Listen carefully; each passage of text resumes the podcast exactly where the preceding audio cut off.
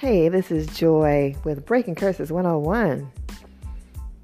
I want to talk to you about why deliverance is fun. I know most people approach deliverance very sternly with very serious faces, and uh, to most people, it's pretty scary. But I don't look at it like that. If you were in a fight with an ant and you step on it and the fight is over, wouldn't that be enjoyable?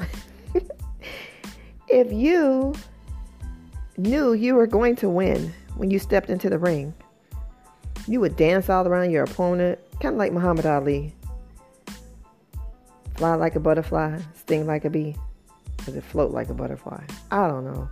Either way, you just dance around the ring, and then next thing you know, boom, one punch, the fight is over. That's how I feel about deliverance. When I am in a session with somebody, I know I'm going to get that sucker. And it's going to be quite enjoyable. I'm going to make them talk. I'm going to make them reveal all the secrets and then who else is in there. And then I'm going to knock the crap out of this thing and I'm going to send it straight to the pit. And to me, that's enjoyable, especially at the end when the person feels like a million bucks. And they're like, wow, I feel great. I'm like, yeah, it's like counseling on steroids. So that is why when I talk about demons, I laugh. Um, because it's just downright funny. The stuff that I hear is hilarious. I mean, you can't make this stuff up.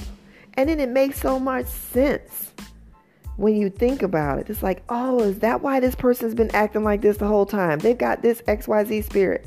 Yeah. And then it's gone. And you see the instant change. It's like, wow. So that's why deliverance is enjoyable to me. So tune in next time. I'm just starting these podcasts.